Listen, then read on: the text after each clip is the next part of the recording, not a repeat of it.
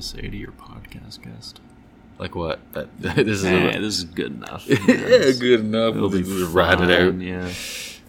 Don't need it all professional and Yeah. shit. You don't get any water, by the way, either. Yeah. I don't respect you enough to give you water or good sound quality. Do you want? Good. I'm having. No, you go. Okay. okay. And welcome back. You okay there? Yeah. Is that your really your voice? I, I, I do it differently every time. And welcome back. It's Thursday, Thursday, Thursday. You're telling them the actual date? Oh my god. Oh yeah, What I guess I shouldn't. it- it- this might not come out on a Thursday. oh no, It'll blow their minds. It's Friday, Friday, Friday. I'll do every day of the week. oh, okay. just splice it. It. Yeah. Whichever one works. Welcome to the Monster Dome. No, that's just monster truck rallies. That's That's well, those are Sundays. yeah. Sunday, Sunday, Sunday. That wasn't exciting enough. Well, I'm not here for excitement. no. What are we here for? this week on the podcast. no, you go. You, you introduce. Who am I? Oh, oh. Am I back? Am I here for the first time? Who knows? am I even here? Uh, I would hope so, or else I'm just insane. That'd be a f- interesting podcast, actually. yes. Uh, but yeah, we are back for another installment of potentially harmful. You seem confused at that. Well, no, but, but the last one was uh 'Cause it was a mixture. a it was mix, like torn yeah. bear or t- torn Well, no, harmful. torn torn bear is the our, our other version. Of it's more, it's more intimate. Oh, And then potentially harmful is the regular one. So I Yes. combined the two to be uh, torn harmful. Right. We can we, we can have another. So it was intimate, but r- Regular, regular. Do you want that again, or no, no, no, it's okay. We'll we'll see where it goes. I don't know what we're gonna. do, You know, who knows where we're gonna get with this? So Yeah, we have to. You, you you have to start it from a baseline. okay, call it whatever you want. No, you're the one who questioned it, so I'm. I was just curious. There's nothing wrong with being curious about. yes, there is because it killed the cat. But it has nine lives, right? It's just it, So can, have it can afford to be curious. Yeah, so we have eight more to go. Yeah. Go ahead. So we are back for another installment of Insert Name Here podcast. I like it. Yeah. I like it. Quality.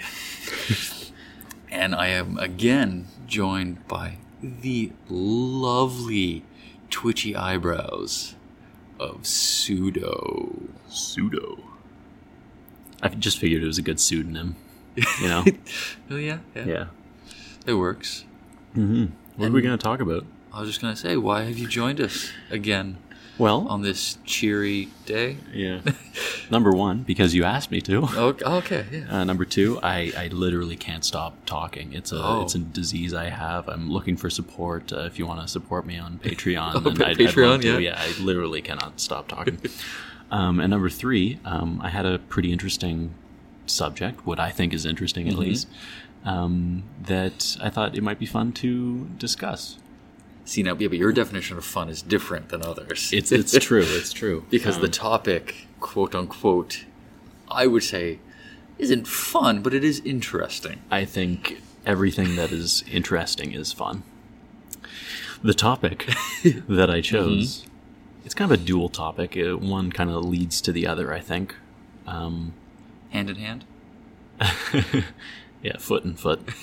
Um, language is the primary subject. Is the Um, overarching. Yeah, and then that's going to lead into honesty and lying Okay. and truth. A little bit of truth comes with the package. Right. Um, yeah. So do you want me to dive this into is your topic, Oh, this is my topic. I can just you're, rant. You're leading me along I have these people journey. prisoner. They're just listening, and they can't. They can't have their yeah. ears. Yeah, I, I can just control them. Okay. And then through their ears, you can grab their brain. Yeah, exactly. Um, okay. So, language. Do you need a piece of paper and pen? You write down your thoughts. Yeah, yeah. I'll just write down with Um, well, I actually I, I haven't really thought about language for that long. I kind of came to it recently, Mm-hmm. and um, prior to coming to it, I just I figured language. You know, other than learning a different language, what's there to know, kind of thing. You know, we all seem to communicate fine, don't we? Close enough. Yeah, there's no there's no problems there. Um, and being interested in philosophy, the the two main areas of philosophy that I was most interested in were uh, metaphysics, which is the study of reality, and uh, consciousness, which is the study of what we are and how we how we do the things we do. Yeah. Basically, what it, why are we um, Why are we awake? us you know, an individual? yeah. Well, why are the why are the atoms uh, speaking to each other? you know. Um, Oh, so individual atoms have their own language yeah, too. Yeah. yeah. What would that sound like? It's a little little fourth wall break, I guess, from my pseudonym. But um, so yeah, I was I was interested in those two kind of areas rather than like ethics or justice or aesthetics Right. or other things like that. Those kind of always um, they interested in me. Um, a little bit more. yeah, more than the others. Um, and it was kind of a I was I was trying to distinguish what's most important, reality or consciousness. And it kind of went back and forth in my head. I thought, okay, well, clearly you can't we wouldn't be having this conversation if reality didn't exist. Yeah, you, so you can't have one without the other. Right. So it's like start with reality, say, okay, you know, consciousness wouldn't be here if reality didn't exist first. Right. Unless you're a new age fucking thing and thinks consciousness is everything. But and then, you know, reality came first and then consciousness later. Mm-hmm. But then, okay, what if consciousness didn't exist at all? Then we wouldn't be here to pose that question Right. And there'd be no way of determining if reality existed. So either either we we aren't here to ask the question, or we're we're not like either way it, it, it doesn't really add up. so it's kind of a chicken and egg thing. Yeah. And so I just studied both. um, but it's kind of like if you're using a camera and the image that it's giving you is distorted, Yeah. you wouldn't know it's distorted if you didn't know you were using a camera. You know, if the camera's glued to your head Right. and you're just looking through it. So you kind of have to study the camera first or alongside, let's say, Mm-hmm. Yeah. the image it produces. Because if your camera lens is cracked, Yeah. It, then it, it's, yeah, what it gives you is going to be distorted in yeah. a certain way. Um, and so, just we are that camera, Mm-hmm. and we're using ourselves to study reality. Right. But you know, it's kind of this this loop of. Anyways, so where does language fit into this? Well, Um, I, well, but before that, w- Yeah. what would you say is more important, the consciousness or the real, the reality?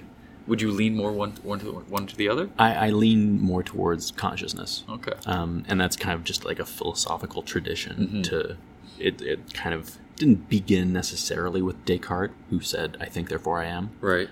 but he was the first one that kind of really posed that as the basis of all knowledge like i don't know if we're dreaming right now Mm-hmm. i don't know if we're brains in a vat i don't know if this whole thing's a simulation maybe i'm just ones and zeros on some kid's you know computer screen Yeah.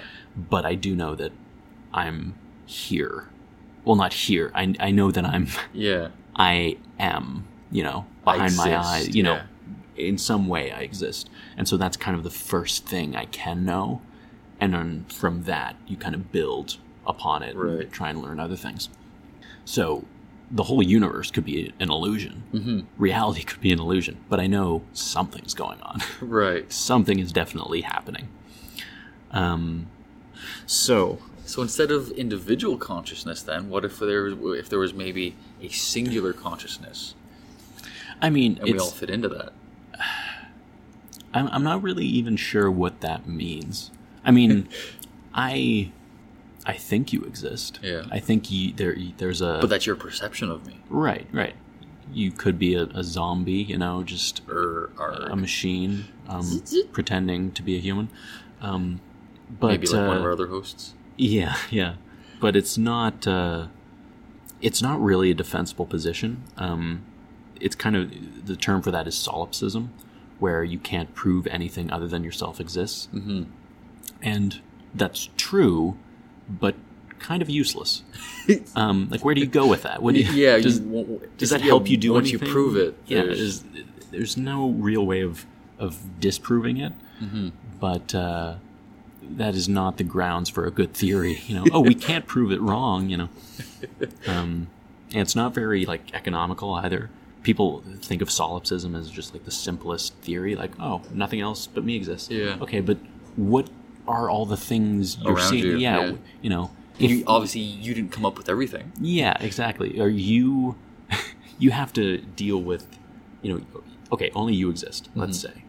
You thought up all of the things in your mind and everyone else's mind. Yep. And if people come to you with new ideas, you thought of those too and you Yep. gave them to them and then made yourself forget. Like it- it's just this weird however you play out the the simulation. Mm-hmm. It just keeps going It further just- and further down It gets hole. more and more complex. It's like this is not a a simple theory. You know, you're proposing this huge thing, and you're and it goes nowhere. yeah, and it goes absolutely nowhere. As for everything being one, in some sense, one consciousness, Mm-hmm. I, I don't know. I don't know what the the consequences of that would be. I I don't know where that leads. But you can explain that through the use of language. Yeah, yeah, sure. Segue. Yeah. um, so, a couple years ago, I guess, I stumbled upon a philosopher named Ludwig Wittgenstein. Is he dead? He, yeah, he is dead. Oh, you- Did Yeah. you report the body then? Yeah, or- I stumbled right over top of him. Yeah, just lying there in the street.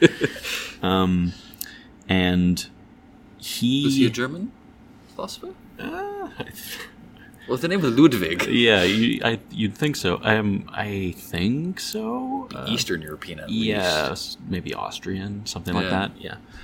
Um, and he was, he's one of these philosophers. You'll notice a trend if you study philosophers that a lot of them are mathematicians.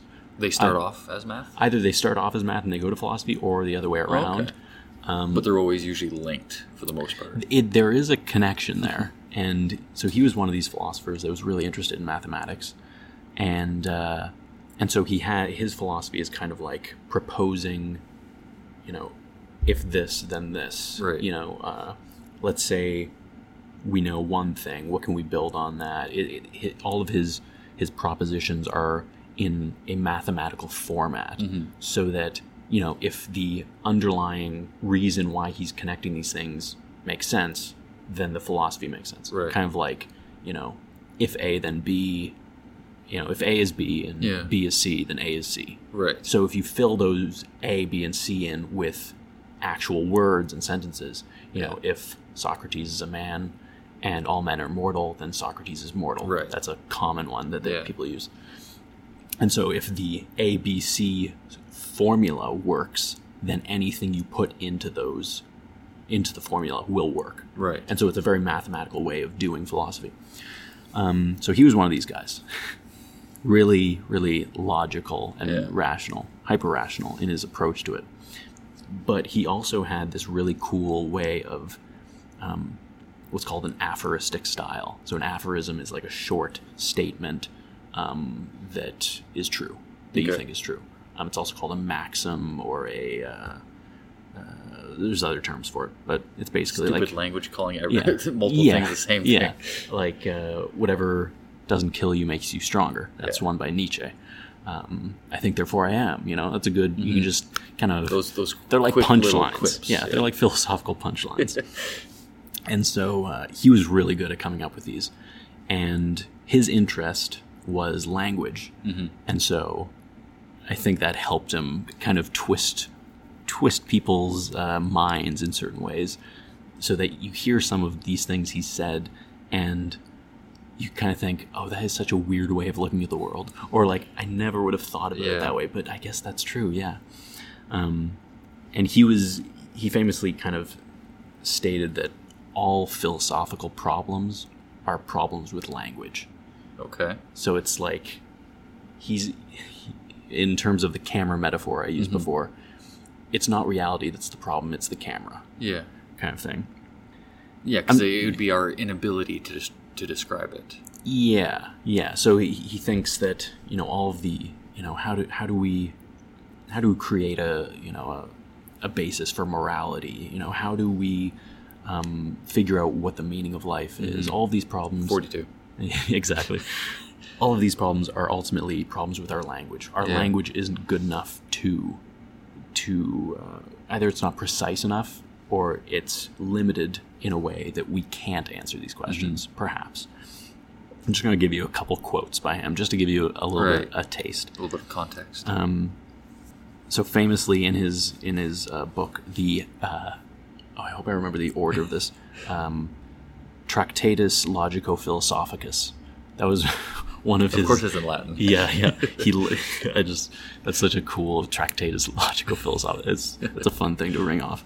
But uh, what he said was, what can be said at all can be said clearly, and what we cannot talk about, we must pass over in silence. So that's kind of the the bedrock of what he believes. You know, if Mm-hmm. We can talk about it, then we can say it clearly. Yeah. And if we can't talk about it, then we shouldn't. You just you just drop it. Yeah. yeah.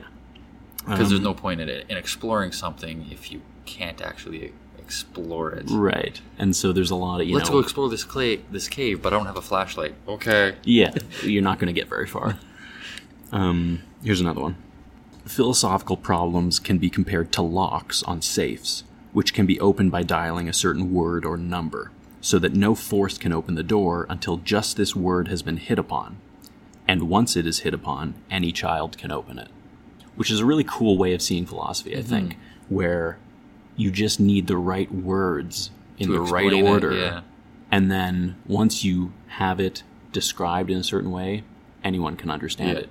It kind of um, Though that lock would be unique to each individual person. right, right, and kind of echoes what a lot of physicists have said over the years. Where uh, I think Einstein said, "If you can't explain something to your grandmother, you don't know it well enough." Right, right. Yeah, yeah. I've Um, heard that. and uh, yeah, there, I, Feynman has his own. Richard Feynman has his own versions of that as well. It's it, it's it's a nice uh, thing to come back to, you know. Right. That it's a good basis. Yeah. Here's one I really like. The real question of life after death isn't whether or not it exists, but even if it does, what problem this really solves. I just love that so much. Because, you know, people love to believe in an afterlife. Mm. Or reincarnation. Right. It's like, what problem are you, so, like, what are you, Yeah. like, do you just want to live forever? Yeah, like- yeah, because you're essentially just continuing the same problems as before. Yeah, yeah. You die and then you wake back up. It's like, fuck, I gotta pay taxes again. They're still getting me, you know? so, yeah, so he has a way of, of bending. I think he also said, uh, if a lion could speak, we couldn't understand it.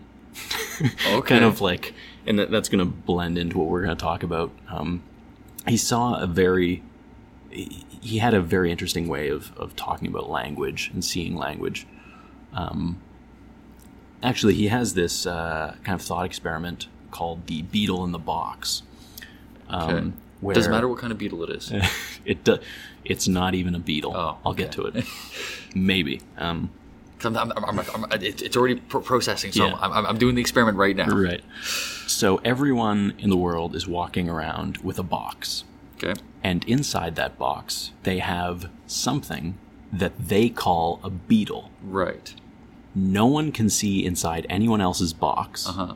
You can only see inside your box. You need permission though. It's all consent. And so, the question is, what is in the box? so how do you explain it to someone else? Right. And so there's this problem of we all are walking around Yeah. with this vocabulary, all these words and things we think we know and Yeah. we think we are sharing with other people and Mm-hmm. you know, oh, I saw this thing the other day. Oh yeah, I've seen that before. Yeah. How do you we're all know? taught that this is this Right. that is that. And so the problem of language for Wittgenstein is that you can never know what's in another person's box. Right. It's a very sexual way of putting it, but but that's that's how he yeah. came you- up with it. yeah. Yeah, Because it, cause it, cause it's all based on how they explain it to you. right. And I mean, I think we can get pretty close, Mm-hmm. but uh, there's you know there's always that doubt. Um, it's kind of like the "is my red your red" kind of thing. I, I yeah, I've, always thought that too because being partially col- colorblind, my, my perception of colors are, are different, obviously. Mhm.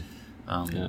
yeah. and when you, when you look at trying to explain something, you can think you're explaining it one way, but somebody's always going to perceive it a different way. Yeah, yeah. So Um, you, you can try your best to like, oh well, this this phone is is, rectangular and it's however thick, but if you explain it a certain way that makes sense to you, it may not make sense to someone else. So Right. they'll perceive it in a different way. Right. Um, I remember being kind of uh, amazed when in high school I had a friend who had never worn glasses before, Mm-hmm. and he, one day he just decided to go. You know, he didn't have problems with his vision, Right. but he decided to get an eye appointment, and he came back with glasses. And suddenly, like the next day, he came Yeah. into school, and he was like, "I can see the the." The, the grains in like the, the brickwork like i can i didn't i thought it was just flat like i just saw you know the walls and i thought Yeah, it was just a smooth surface but i can see all the little indentations now Mm-hmm. and like and he was just he was rediscovering the world because he had never known No. that that's what other people saw because Yeah. how much do you talk about the grains and the brickwork you know Yeah, no, it's all. there's so many things like that that you just pass over because yeah, just, you would assume it's perceived by everyone. right And right yeah, if you've never worn glasses and you don't see those things, that is then your norm. Right. So then you would assume that is essentially Yeah. normal for everyone else too. yeah I, I have uh, long distance glasses that I should use when I'm driving. Right. Um, You just squint really hard. Yeah, that, that's the thing. I noticed when I was in school, I'd sit at the back of the lecture hall, Yeah. and I could not see the board. And you know, I'd be driving, and I'd have to get my passenger to be like, "Tell me when the street's coming up," because I Yeah. could not see the street signs. Until it's too late. Yeah, exactly. But yeah, you you miss out on so much. When I wear my long distance glasses, I look Yeah. at like trees in the distance, and I can see the the individual, individual details, leaves yeah. waving in the wind. It's great. Oh, they're, they're waving? Yeah, they're all waving to me. They're weird glasses. Yeah, they, they kind of animate uh, inanimate objects. But anyway, so now we're dipping our toes into language. Yes. Um, and Wittgenstein was of the thinking that language affects how you think. Okay. It it changes the way you see the world. Um, and in linguistic circles, this is called uh, linguistic relativity, or uh, there's also a, a term for it, the Sapir-Whorf hypothesis. If you've seen the movie Arrival, it came out a few years ago. Um, that's kind of the basis of this movie okay. um, where um, how you see the world, how the words you use change the way you interact with the world. So um, there's there's certain uh, examples of this. People there's a, lo- a long uh, standing um, not theory but uh, misunderstanding that. Um, the Eskimo people have, you know, hundred words for snow or something like that. Yeah. You know, and I know Eskimo people isn't the correct term Inuit? these days. You know, I, I heard even that they don't, even in their language, They don't Es- have a word for it. Yeah. They don't have a word for the word Eskimo. yeah, Eskimo like- came from the French term to build. Um, uh, what are the shoes? snowshoes. Snowshoes. Yeah, like that. Yeah. That was how the French described it. So Right. they um, adopted that Yeah. term to that people. Right. And so, yeah, so that's just uh, it's a clusterfuck. Mm-hmm. But uh, apparently, that's not true. Um, that they have hundred words for snow. Right. Um, They but have more. They have no. They have less. I think they just probably have just enough snow, you know, whatever Yeah. it might sound like. But the idea is that if you if your language contains, say, more words for snow Mm-hmm. than for sand, yeah. then you would think more in terms of, you know, the different qualities of snow. Yeah. Let, let, let me give you a more clear example. Um, they say that some cultures have less words for uh, colors. So if you live in the jungle, you're going to have more words to describe shades of green. Yeah. You're going to have variety of more it. variety of green, and so that would make you better at identifying the shades of green. Yeah. You know, you can pick out the plant versus the tree leaf versus the, you know, bit on an animal versus the moss versus Right. the whatever it is. Um, and so it literally changes your brain structure. This Mm-hmm. is the theory. Okay. And it turns out that's almost entirely not true. and sure, if you live in the jungle and you're surrounded by many green things, Yeah. you will be able to distinguish those green things, but it has almost nothing to do with the language that you apply Okay. to them. And so there's a not a linguist but a cognitive science psychologist, a cognitive scientist named Steven Pinker. And he's written several books on language, um, also about the mind. Uh, some of them are The Language Instinct, um, How, what is it, The Stuff of Thought, and The Blank Slate. So all of these are kind of tackling human nature and language.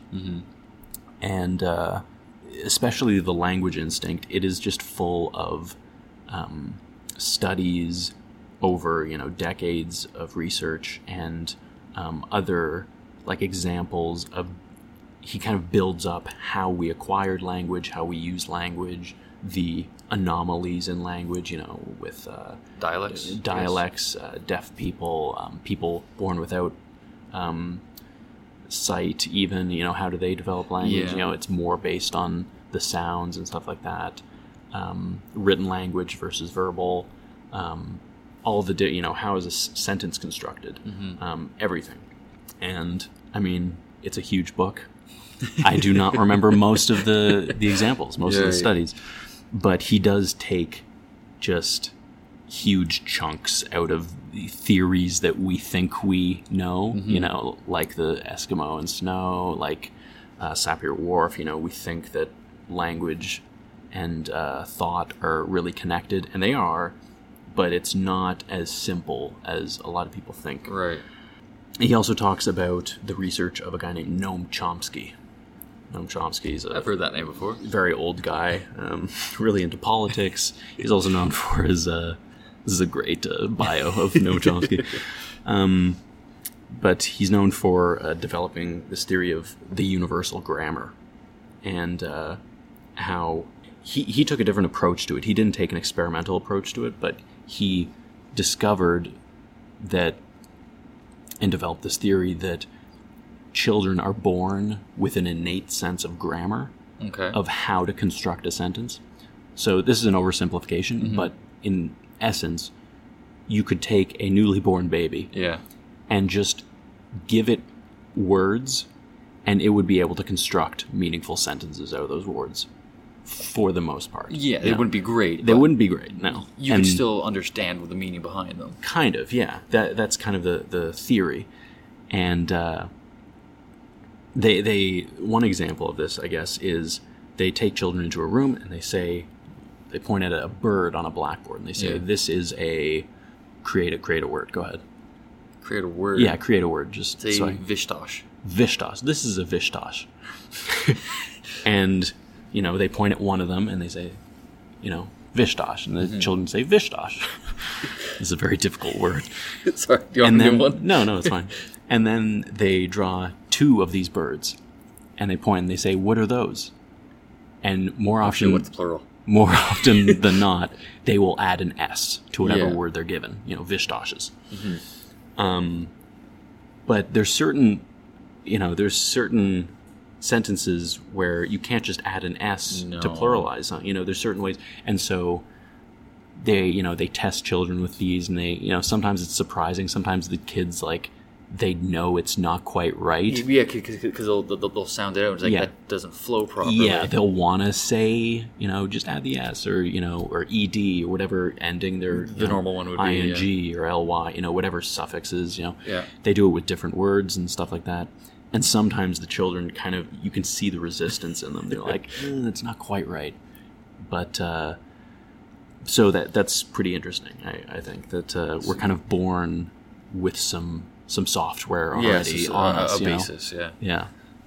So, so, so, so that would also work with like moose and mooses. and yeah. geese. Well, some some some of those you just have to learn. I mean, you know, uh, moose. Uh, I, But I, I- think that's also part of the, the, the English language. Because Yeah. you, you go into in, in, in other languages, they don't have that same variety of individual words. right, and With m- pluralization. moose is actually an interesting case Mooses? because because it's. I mean, there's no. The, the Greeks weren't running into moose. Yeah, so they wouldn't have a word for it. Right, and so I think it's an Aboriginal term, or it. Uh, That's where it coined from. I, I, I think so, and so that's why it's not. It doesn't follow the rule Of like plural. Okay. you know, you don't say meese, you know, Yeah. goose, geese. There's no meese running around No. Mm-hmm. though, but there are geese, and so uh, you know certain things like fox and foxes, fish. Yeah. You can say fishes, but you can also just say fish. Yeah. Many fish, you know, Yeah. a school of fish. So it, it, it really all depends on where your your language was derived from. Yeah, Latin, Greek, you know, and then it Mm-hmm. kind of merges into Anglo, you know, European and stuff like that, or German, the Romance languages. Germanic? No, I'm just Oh, saying I was just another saying that is not the It's- romantic language. no, no. Um, but yeah, so reading reading that book was actually a lot of fun. He has a lot of uh, cool examples, and he kind of simplifies it so that anyone could understand Right, it, yeah. regardless of their language capability. let's say. Um, but so yeah, so continuing on with my my journey through language, I Yeah. went to Wittgenstein, and I went to cognitive science, and I was thinking more about these things, and I got interested in metaphors. Okay. We use a lot of them.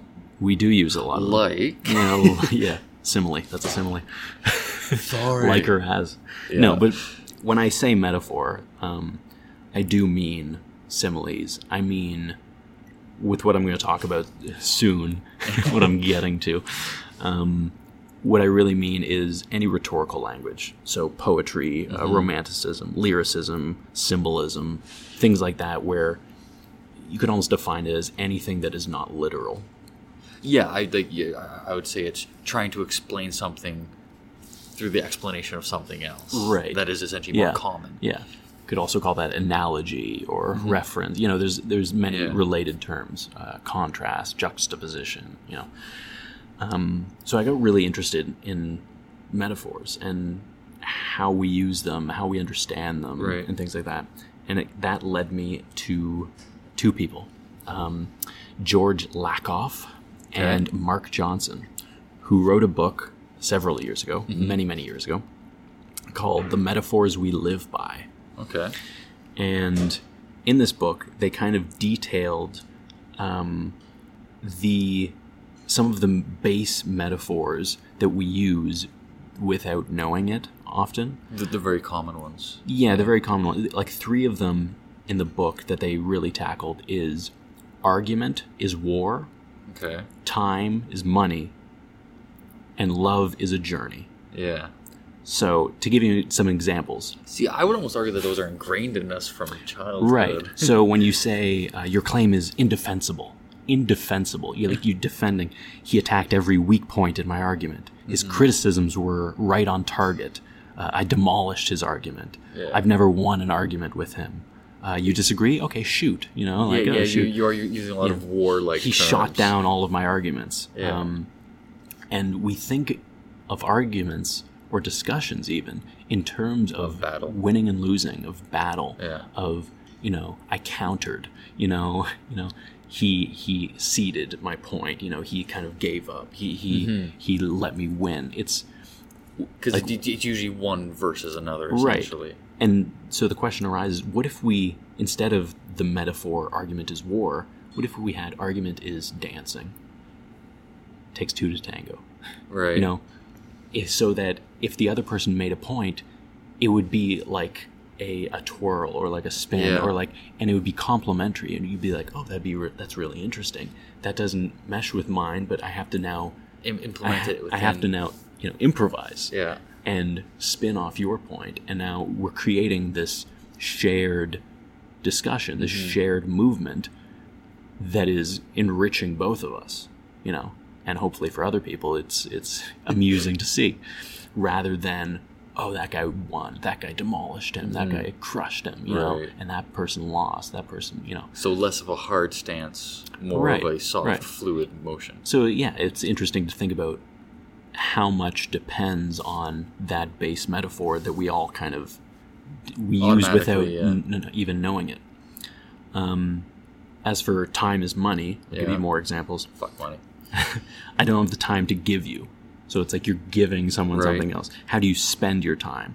Uh, that flyer, flat tire cost me an hour. You're running out of time. Put aside some time. Uh, do you have much time left? He's living on borrowed time. I lost a lot of time when I got sick. Thank you for your time. You know, it's like Right. these things that we're giving or we're taking or we're Yeah. losing or we're a- a gaining. commodity. it's this, yeah, it's like a thing we have. Yeah. Um, And we trade it. yeah.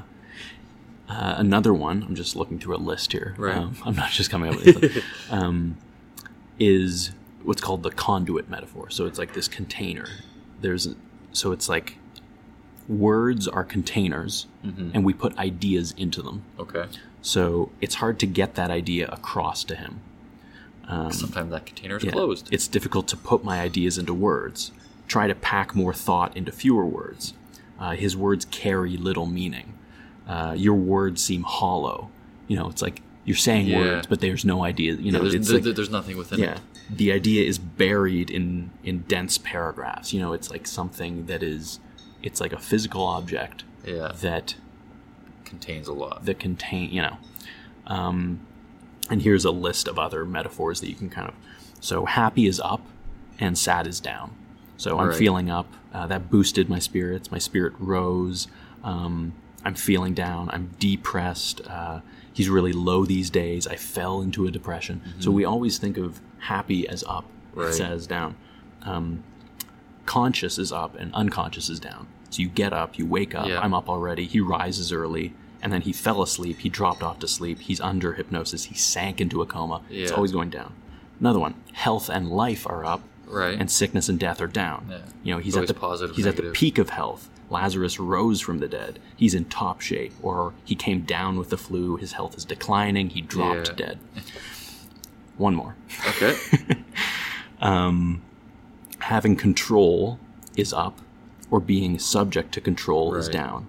I have control over her. Mm-hmm. I'm on top of the situation. He's in a superior position. He's at the height of his power versus he is under my control. He Yeah. fell from power. His power's on the decline. He's the low man on the totem pole. The- It just goes on and on. Right. Once you know, and those are just orientational metaphors. you know, Yeah. up, down, and so once I started reading their book, The Metaphors We Live By, Yep. I became kind of it's like this schizophrenic, like looking around, like where are Yeah, they? you- the yeah, metaphors are everywhere. everywhere now. Yeah, exactly. Um, which led me to um, another book by actually a student of George Lakoff's, um, Benjamin Bergen. He came out with a, a book, uh, Louder Than Words, where he discusses kind of a new theory in cognitive science and linguistics um, called the embodied simulation hypothesis Okay. which is a complicated way of saying that when we hear words, we simulate what they mean. Right. Yeah. So we're constantly, without knowing it, having little simulations, Mm-hmm. Playing little movies within our movies head, yeah. within our heads of what words mean. Which is based off our memory and experience. Right. So here's here's some examples of like more more metaphors. So Yeah. we often talk about time in terms of space, but the reverse is almost never true. So for example, you say uh, spring break is still way ahead of us, Mm-hmm. or two hours is way too short a time for me to finish this exam, or my my birthday is so close to Christmas. Yeah. Close, you know, uh, too short. It's way ahead of It's us. It's a distance. Yeah, distance. But imagine what it would be like if you reversed it. so you never say, "Oh, that that car is still in the future," meaning it's Right. ahead of us. Yep. Or you don't say, uh, "If you get lost in the mall, stay at the same time." like it, it Yeah. just doesn't make any sense unless actually that one. When I read it, I was like, unless you have a good understanding of like space time, because space and time are related, so it would kind of make sense to say stay Mm-hmm. at the same time. But uh, yeah, it is interesting that certain things only go one, One- way. Yeah, they don't flip the other. That Um, makes sense. Another example he gives is joy and happiness, the way we think of joy and happiness. Okay. So oftentimes we talk about happiness in terms of searching for something. Um, but joy we usually describe as we are a container for joy and we're filled with it. Right. Yeah, and you. Yeah. The absence of that is And so you can do the opposite. You can say you are filled with happiness or you're searching for joy, Yeah. But statistically, you're unlikely to do that. No. Yeah. Most people use, you know, joy as a container and happiness is sought yeah. You're, out. you're yearning for it and you want to Yeah. fill it. So there's certain things that you know they're just they're automatic that we we don't really know we're doing. Yeah. But we do anyways. And there's some actual like psychological studies where they've taken certain metaphors that we use Mm-hmm. and put them to the test. So for example, by raising or lowering the temperature in the room, you can make people like or dislike a complete stranger. Why is that? Because kind people are warm and cold people are cold. You know, rude people are Right. cold. Yeah. And it's just the way we think, oh, that person's really warm. You, you, we Yeah. um we associate those things together Right. a lot of the time. Right. So you can affect, you know, if you just lower the temperature of the room Yeah. Two strangers meeting for the first time, there's less of a chance that they'll actually Get like, along, yeah. because it's so ingrained in their head. Mm-hmm. Another example is actually morality.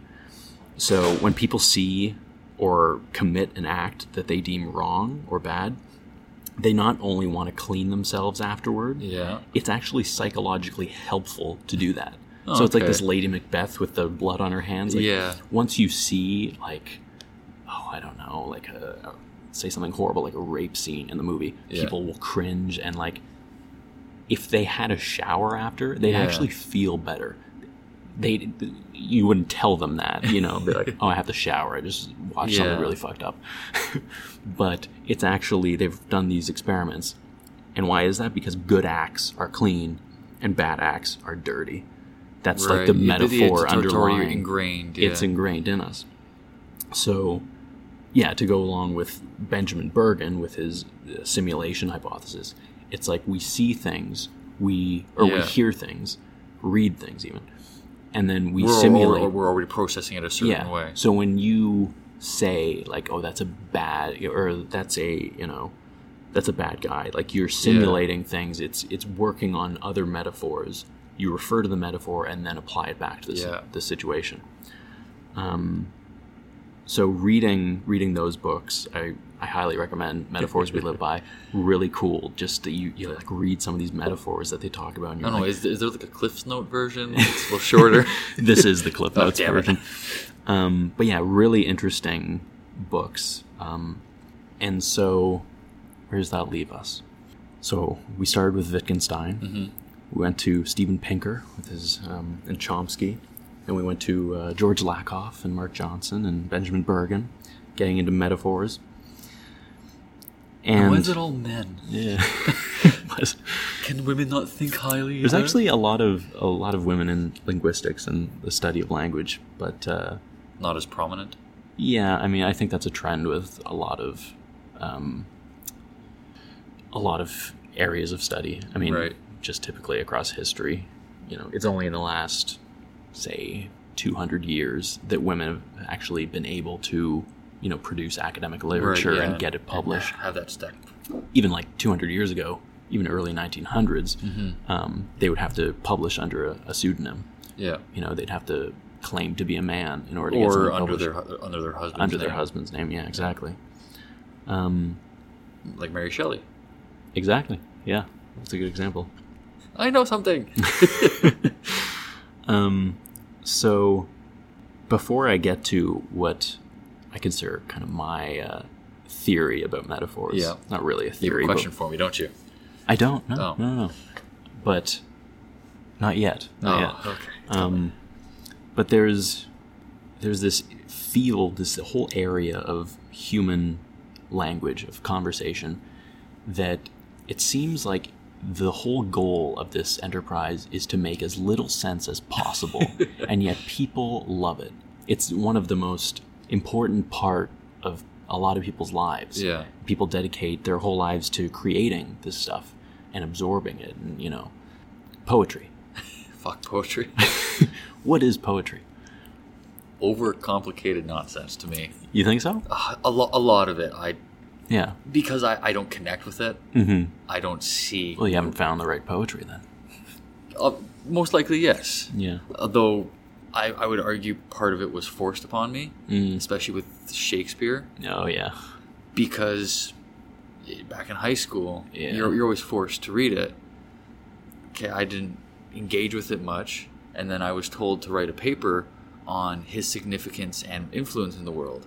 But because I thought he didn't have significance, and I thought he didn't bring anything to the table, I'm like, okay, I don't believe this. Hmm. She's like, no, you need to write this paper. Yeah. And it's yeah. forced upon me. Yeah. So, I think that says more about the education system than it does Right, yeah. poetry, because Shakespeare is definitely not the best of poetry. no, it's just in in the the, the center of it because it's Yeah. be the most accessible. Yeah. I mean, he is Whether or not probably real or not. yeah, he's probably one of the first poets. Yeah, you know, an average If- person would name. Yes, He is probably the most famous for that. going off if, if it if, if it was one person Mm-hmm. Yeah, because there is no evidence of I know nothing about that whole, you know, conspiracy Oh, it's a if it is- conspiracy now. If it is a conspiracy, Right. Yeah. It certainly seems like it, but uh, But yeah, like personally, poems don't speak to me. I, I I'm not a big fan of flowery language. yeah, It doesn't do much for me. It's yeah. You've used like Un- five metaphors just in those like two sentences, by the way. It's an unneeded entanglement of words Mm. that's overcomplicating it. Right, right. You know, it's, you want to say this thing, say the thing. Yeah, yeah. The, the, the only time I complicate words is all when when I get flowery. I sometimes would talk or you use oldish terms like Mhm. Thee and thy. uh, Just Yeah. it, it makes it sound a little bit more fancy. Yeah, But yeah. I, I don't know why I lean into that when I'm trying to give more heart to something. Mm-hmm. Yeah. So that'd be my my poetry. yeah, yeah. It is interesting though that, I mean, you just used, maybe even without knowing it, shit ton. a ton of metaphors. Yeah. And really, poetry is the place where metaphors thrive. It's the place to use all of mm-hmm. these things, these allusions to, you know, mythology and, you know, all these things.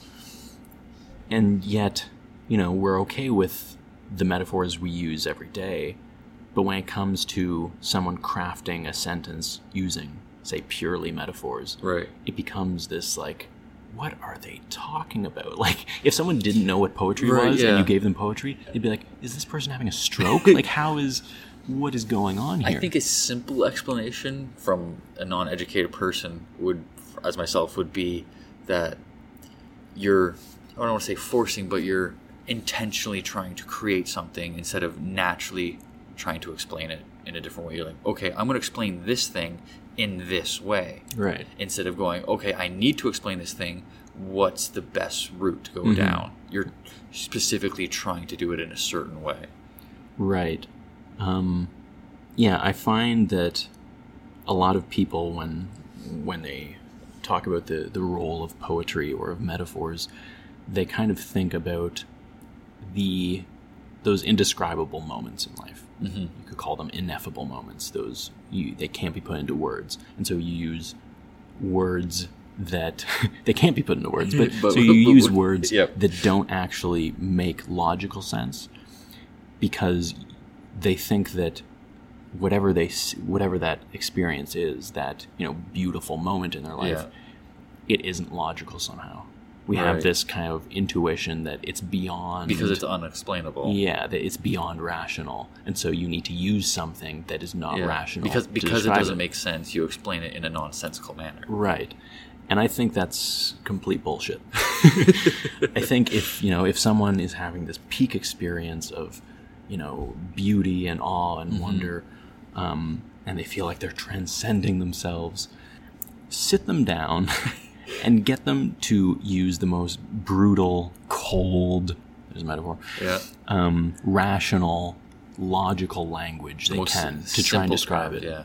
And more often than not, they can do it fine. Like you, you can reduce Right, yeah. things to rational language, and it's not necessarily a reduction by doing that. Mm-hmm. Um, but just the way we've been brought up in society for you know thousands of years, and the way we think about language, we we do see the rational as being cold, as Right. being unemotional Yeah.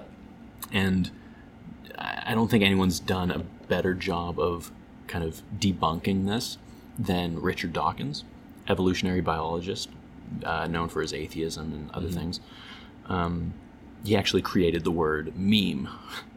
Um, Really? Originally, kind of a, a biological, cultural um, word, Uh huh. but uh, Which originally meant what? well, Because obviously we're not using it in, in the same term. Well, no, it's what we're using is just an extension of it. He originally um, coined it to mean a a cultural um, version of the gene.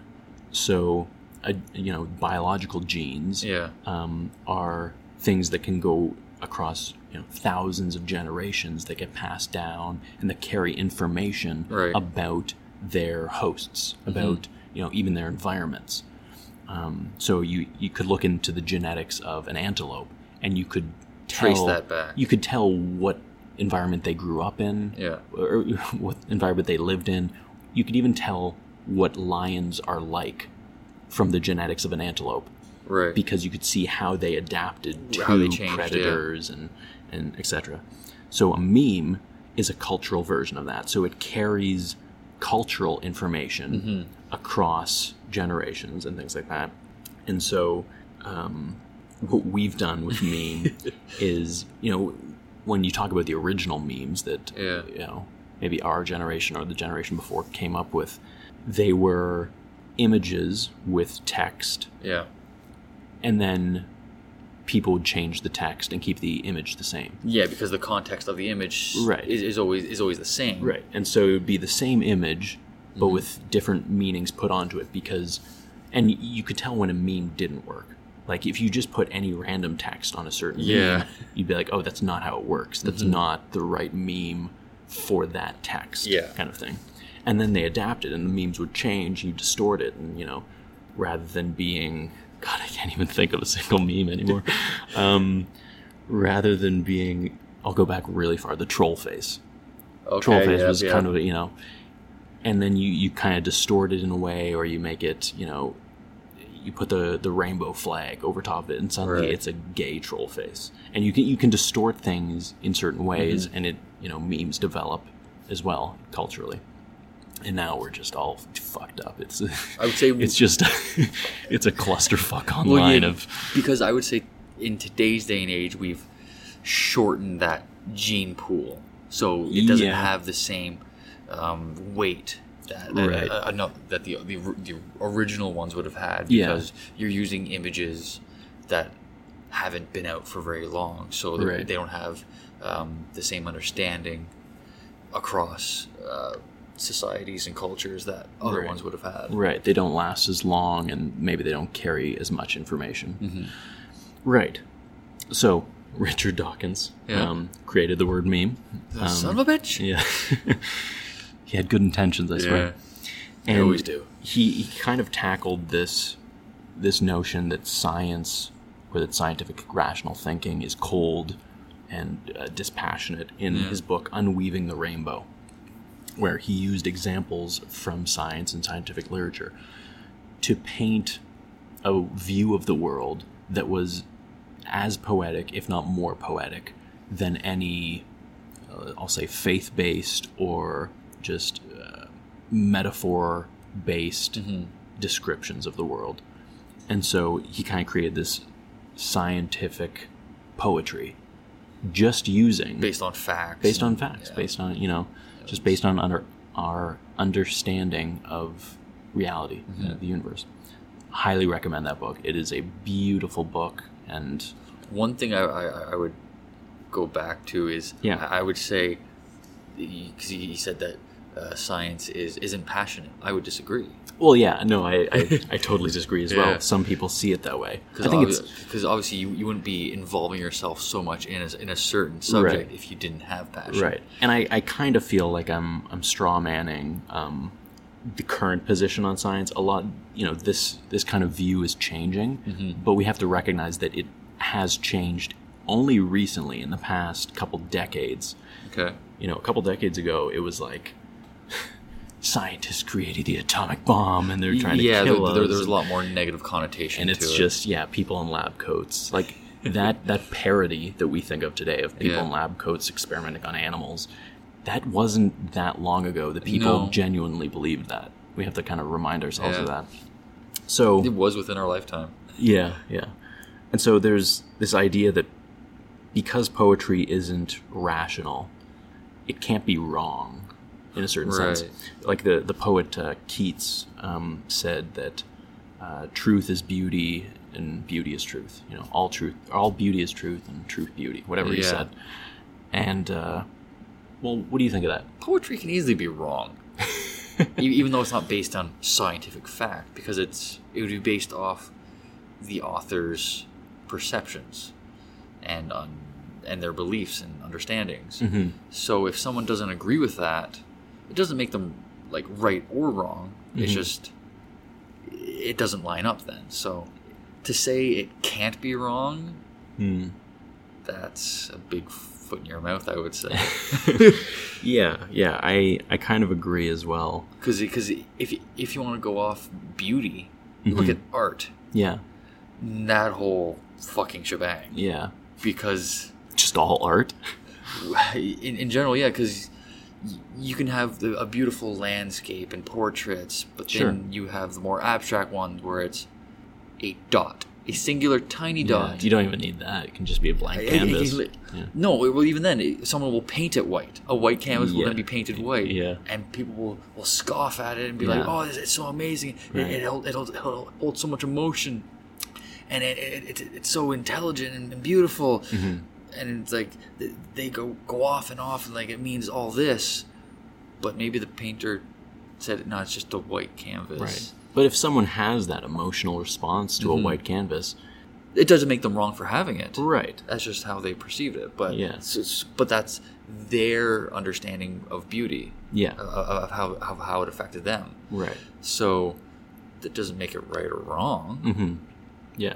It is interesting though that you know it, it'd be a weird question to show someone a, a painting and say, "Is this true?"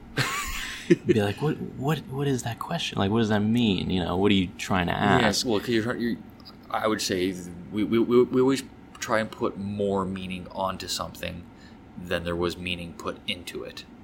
Mm, that's that's an interesting way of putting it.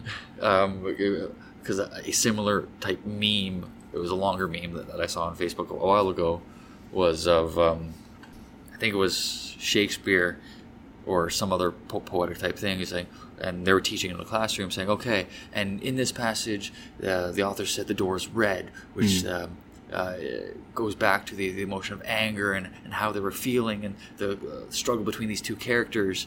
So then this dude then uh, goes through college and gets all these degrees and ends up um, um, developing time travel. Goes back to the past, brings Shakespeare to the to the to the present to his uh, teacher's house and goes, "Okay, when you said the door was red, what'd you mean?" I meant the door was red. It's in color, Yeah. and it's like boom. yeah. Yeah. It the, So it is. w- we always try to put more more meaning or derive more meaning from something than there was meaning put into it. Yeah. It is That- interesting. It's not yeah. wrong that that we see a different meaning in it, Mhm. but it, it's not what was intended. Right. Well, it, that that's a question in itself. Does it matter what's intended or what the effect of it is? You know. Yeah. Yeah, exactly. and so there's this just recently. Um, there's been a guy in the news, Ooh, a guy. um, online, and, and stuff. Yeah, it's always a guy, and um, he's actually a professor, or he was at least. I'm not sure if he still is. He's a professor at University of Toronto. okay. um, Homegrown boy. Yeah, and he's a clinical psychologist. His name is Jordan Peterson. You would likely see his name um, in uh, interviews and debates about um, political correctness on campus. Okay. And uh, the sex versus gender kind of debate and other things like that. Uh, C16, Bill C16 was Right. a, a bill that was passed uh, somewhat recently in Canada that uh, it's now uh, an act of violence to misgender someone. Right. Yes. Right. Um, and he fought that and based on language, oddly enough, is, is and biology. Um, but anyway, so he, him, and another guy, Bret Weinstein, Weinstein, Weinstein. I think it's Weinstein. Depends where the e and the i fall. Weinstein, I, th- I believe it is. Um, he's a uh, evolutionary biologist as well, and a uh, they were on Joe Rogan's podcast Okay. together. You know Joe Rogan. Of- I- I. I don't think I have to explain who Joe Rogan is, but uh, they, they. I did- mean, I don't know what you're talking yeah, about. exactly. Um, It's amazing where he's come from. yeah, It's his journey. yeah. and so they were on Joe Rogan's podcast together, and uh, Not a plug, not a pl- yeah, you but can- definitely go there. It's way, way better. It's a great podcast, yeah. and they talked about this idea of metaphorical truth. It was originally uh, Bret uh, Weinstein's um, term that he used to describe certain ways of talking that Jordan Peterson was using. Okay. So Jordan Peterson, he's a big fan of um, archetypes. Right. Um, in particularly Jungian archetypes, uh, in reference to Carl the- Jung. Carl Jung, Yes. yeah. Um, and he's also he's kind of a, idol, not an idol. A he's a, a role model for atheists who like the good things of religion okay, yeah. um, and so a lot of people, a lot of fans of his are now describing themselves as Christian atheists because they identify with the archetypes you can find. Of the core values of that belief system. Right. But they don't agree with the literal translation. Mm-hmm. And so Bret Weinstein Weinstein I keep I keep I second E guessing N would be Stein. Steen would be E I N. Weinstein. I think it's Weinstein though. I, I remember him Well, them let's- saying I mean, it doesn't matter. we- well, we can actually see how it's spelled. E I N. Wh- wh- wh- What's his It's name? it's E I N. You sure? Yeah, I'm positive. However you want to pronounce it, doesn't matter. Um, so he used this term metaphorical truth to describe Jordan Peterson's way of thinking, Yeah. and he defined it as a metaphorical truth is something that, although literally false, if acted as though it were true, it would give you a benefit Okay. whether a evolutionary benefit or a, uh societal benefit. Um, one example he gave of this was this idea that porcupines throw their quills. Right. Literally, porcupines do not throw No. their quills. that, that, that'd be cute as hell to watch. yeah. yeah. Um, or shoot them out, you know, Yeah. that ki- kind of thing. But if you acted as if they did, you would stay clear of porcupines, Yeah. and thus you would, you know, if you're a small there- animal, there- you'd survive longer. there, yeah. If you you were a small kid, then you you know you wouldn't get hurt. Yeah. So there's a benefit to believing if it were true. Um, and when he brought this up on the podcast, Joe Rogan said, "Yeah, but why lie to your kids? Why not just say don't fuck with porcupines? Their quills are sharp." Yeah. And uh, I gotta admit, although not a, an academic uh, argument, Joe Rogan kind of won that, at least it, in my it- eyes. it is very simply put. Right. And so Jordan Peterson, with his uh, Christian kind of archetypes, he's saying they might not be um, literally true, but if you understand these archetypes, then and you and you identify them and you, you use them in your everyday life, Yeah. they will give you a benefit Yeah. in acting out your life. And there's no question that they can give you a benefit, but just because something is beneficial does not mean it is true. Right. He would disagree, but Yeah. uh, you know that's another thing. So, I think it's time to state my uh, Your overarching my theme. overarching theme. Um, it's not really an overarching theme. I'm just uh, something I kind of came up with, and it's not even that it's not controversial or anything like that. But it's it's kind of broken into three parts. I like things in threes. If you, Yeah. you know, the last episode I talked about the trilemma. You know, it's, I I'm actually similar as that way too. Yeah. Uh, though three hold significance within me as well. Yeah, it, it, I think with a lot of people it does. I mean, there's the Holy Trinity. There, there's just Yeah. the three blind mice, three musketeers. Three is just the perfect number to group things in. you know, you- Multiples of three have always been Yeah. there for me. So Yeah. So this idea of metaphors, I think I would say that oftentimes people do one of three things wrong. Okay. Or Again, any- three, or- yeah. or perhaps you know all three of these things at the same time. They use metaphors incorrectly. happens a lot. Yeah. They use them at the wrong time, or they don't know when they're using them. And the third one is really kind of Right, what we've yeah. been talking about and what's most interesting to me Yeah. because it goes beyond just saying like oh i'm feeling down today it's like oh that's a metaphor it's like I'm not really talking about those types of metaphors Yeah. but there are Like in the way I talk, I use a lot of metaphors. right but the thing is the, the way i mean this is you can your way of talking your way of using language Yeah. is it can lead you to view the world in a certain way. This goes back to the the earlier Sapir-Whorf hypothesis, relativity. You know, language is, is influencing thought, which I said before is incorrect. Right. So let me go back to that. there are two versions of the Sapir-Whorf hypothesis. Yeah. There's the strong position where Which is up. yeah, yeah.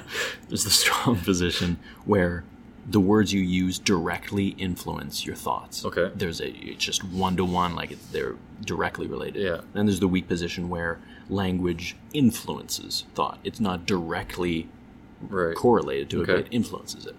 And although the strong position has largely been kind of disproven, the weak position is still uh, no one's really denying it It's on the fence. it's yeah it's kind of on the fence and so my my kind of theory here is is in line with the weak position although it doesn't really depend on it okay.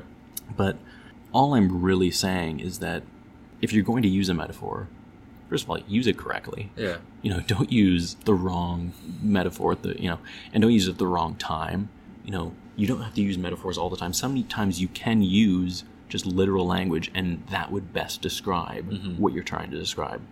But the key thing is know that you're using them. Because if you don't know that you're using a metaphor and you're using them and there's consequences to that you will not be able to trace back those consequences No, You yeah, because you, you, you, you, you won't understand that. Right. You don't know the source. And the source is just the way you're speaking, the way you're thinking Yeah. about the world. And so the real kind of crux of this is learn more about how you work, Yeah. how your mind works, how you think about things. What is your process when you meet someone on the street, when you face a challenge, when you're just sitting alone, when you're reading a book interpreted something, when you're seeing a movie, when you're eating, mm-hmm. whatever you're doing, how are you doing it? And is the method by which you're doing it influencing the result of it, whether you're enjoying it or whether you're being efficient at work or whether you're having a good or bad relationship with a stranger, you know. And so it's it's in line with the the metaphor I used at the beginning of the camera. You know, is the camera broken? I would say all of our cameras are broken. Yeah. But, you know, you need to understand the camera you're using, the camera that you are, Yeah. in order Which you can't change. well, I mean, that's a whole other topic, but uh, you won't get very far, or you'll get to a very bad place in life if you don't understand your own way of being. Mm-hmm. And so that's what I mean when I say don't use metaphors Incorrectly or at the wrong times. and know when you're using them. Yeah. That's kind of what I what I'm getting Okay. to. Thoughts on that? Personally, I would I would say I know I use a lot of metaphors because I always try to explain something in another form. Mm-hmm. I'm probably going to use more metaphors. Yeah, yeah. if you're listening to this, just count the metaphors along have a as, as he speaks. Yeah. Though I think that would also come into an insecurity of mine because I probably don't feel strong enough in the words that I can use. Mm-hmm. So probably also a lack of understanding of individual words and, and language, or that I've lost it. So I, I, I would simplify it into a, another experience or a different way of explaining it to mm-hmm. make sense to somebody else because I can't evoke that same emotion in you mm-hmm. Because I, I don't have that way to explain it so i try to divert it And this really comes into play when, I mean, if you are basing your life on a metaphor, if you like, you know, what's the metaphor that you live your life by? Yeah. That is a horrible idea to do. Um, like if you're living your life by the metaphor that you know it's an uphill journey and you know you gotta put in the work to get you know life's like a um, you know like a lottery machine where you just you put in the money and eventually you'll get a reward. If you Right. if you're living your life by that you're gonna have a horrible time with life. I mean you put in work sometimes and nothing comes of it. Yep. And that's just a, a, a truth about life. I mean and sometimes it does. And sometimes you put in no work and good things happen. That's not a, a great metaphor to live by. Sometimes it works sometimes it doesn't. Yeah. maybe there's a better metaphor or maybe you don't need a metaphor to describe the whole arc of your life you know why do we need why do we feel the need to describe our life as some story why do we have as to something else yeah why do we, than it is why do we tell us ourselves this story about the life we're living like not only do you have to live your life, you have to fucking narrate it too. Yeah. it's this, you know, and so it, it's kind. I'm uh, kind of attacking that instinct to narrate our own lives, Being very aggressive right now, and Oh yeah, am I triggering you? but I am. I mean, I'm passionate about this. Yeah. because you can lead yourself and other people into very horrible places in mm-hmm. life very easily too. very easily just by using language in certain ways, and it's like that. You, you look a lot of the dictators and whatnot from the past. Exactly. It's like that philosophical safe. You know, once you unlock the safe in someone's mind, then it's easy to open. They're putty in You your know, hands. Exactly. And they're putty they're putty in their own hands. Mm-hmm. I mean, it's a poem can mean the world to someone. Someone could change their life Yes. over a few lines of poetry. Mhm. What does that mean about them as a person? Yeah. They read nonsense. It made sense to them, and then And then they changed them they forever. changed them forever. That They were so malleable. well, I mean, maybe it changed them for the good. Maybe, Maybe. Mm-hmm. it changed them for the bad. Who knows? But are they aware of it? Do Probably they know not. exactly? All I'm saying is Is be aware. be aware of the the mechanisms inside you, the gears turning that are creating. Like you were uh, twisting your nipples there. it's inside. It's inside. Okay. Yeah. Um, just be aware of the yeah these mechanisms that are going on inside Mm-hmm. your head, inside your body, inside culture. You know these memes that get passed around. Because if you don't look at these things with a a, a scrut scrutiny, you know, with a Mm-hmm. with a um, so pull back the curtain. Don't just look at them for face value. yeah yeah don't trust the wizard. Because he's not a wizard. don't trust any wizard. Yeah, just a very bad wizard. so yeah, the, the, there. One more thing is there's this. I kind of broke it. My my my theory. Mm-hmm. I, I hate calling it a theory. It's not a theory, but kind of broken into two cases. Could be broken into three if you wanted the three, but This one's a the, little big. Let's snap it. yeah. There's the extreme case, Okay. which says never use metaphors. Uh oh. very extreme, right? Yeah. That's why I call it extreme, not not the strong case, but the No. extreme case. Never use metaphors. That would suck Now- for me. If at the end of this conversation you think that's even possible, then I've failed. um, so clearly, I'm not advocating the strong case. Sorry, the extreme case. Um, what I'm uh, advocating is the moderate case, which I kind of just uh, talked through. You know, be aware and, and use them. But there's also, I guess, if you wanted a third option, the weak case, which is, I suppose, use, all, all the metaphors all the time. all the time For everything. Yeah, um, it's kind of a straw man of my own, posi- you know. But uh, yeah, which I I obviously don't recommend. Um, most civilizations in history, that was their downfall. You know, just religious thinking, Right, and yeah. dogmatic thinking, and Thinking w- too much on one way than the other. exactly. Um, Gotta have a healthy medium. yeah, so I be a moderate in all things. Yeah. except moderation. Yeah, and so that's that's kind of the the end of the language Hmm. segment. Question for you then. Yeah. Because because going off your three points of the, the metaphors, Mhm. I don't think I've I, that I would really use metaphors wrong. But in our talkings, have I? I mean, Like, do I them do- wrong. Uh, Do I use them wrong or in the in the, in the wrong times? there would I. So the the the answer to that is the only test to know whether you're using them wrong or at the wrong time. Mm-hmm. Using them wrongly, we should be saying. using them incorrectly, that was wrong. You know. The, Yeah. the only way to know if you're using them incorrectly or at the wrong time is if someone does not understand you Right. or if they think they understand you and you quickly find out oh no you didn't you know Yeah. and so the point you, you you were trying to get across Yeah. didn't land. right and so as long as there is a consistency between what you're thinking and saying and what i'm hearing and then thinking and saying in response as long as that that At- bridge at- at- between at us least, at least there's something there, and yeah you're okay. yeah Okay. yeah. if the bridge is full of traffic you, you know there's a bad metaphor probably did you like that metaphor That's... Oh wait, that was a metaphor. I, Yeah, I didn't see it. yeah, sorry, you, you didn't explain it right. yeah exactly yeah um and so Okay, I- I, I, I can see that then, because I would I would say then in, in my experience, it's not that I would have used a wrong metaphor. I usually just overcomplicate them. Hmm. There's nothing I love more than a Oh, an a- overcomplicated statement Yeah, an extended metaphor that just keeps going. You know. that just has layers and layers and layers. Oh, you just keep taking. You know, someone says something, and you just you just run with it and see how far you can take it. It just gets absurd so Mm-hmm. quickly. I love it. Yeah, Love it. yeah. So like, I, I, I don't see it being like that. I would have used it wrong. It's just it's overcomplicated for the needed situation. So then I just try and rework the same idea. Right, right. And sometimes it's better just to drop it and be like, okay, let's start again. Yeah, that was yeah. a bad metaphor. Mm-hmm. Um, yeah. Okay. Interesting.